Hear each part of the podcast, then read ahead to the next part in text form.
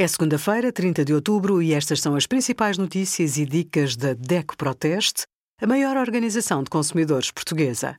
Hoje, em DECO.proteste.pt, sugerimos Imposto Único de Circulação, quanto vai aumentar o IUC em 2024, Lei do Tabaco, onde vai ser proibido fumar, e os resultados dos nossos testes a 27 bebidas vegetais. Malware é a designação usada para qualquer software, aplicação ou código criado com um propósito malicioso.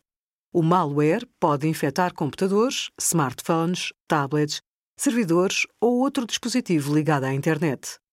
As intenções podem ser levar as vítimas a dar dados pessoais para lhes roubar a identidade, roubar dados bancários ou lançar ataques informáticos que exigem o pagamento de um resgate para recuperar o controle dos dispositivos. Sempre que desconfie que algo não está bem com os seus equipamentos, faça uma análise ao sistema recorrendo ao relatório do programa Segurança do Windows.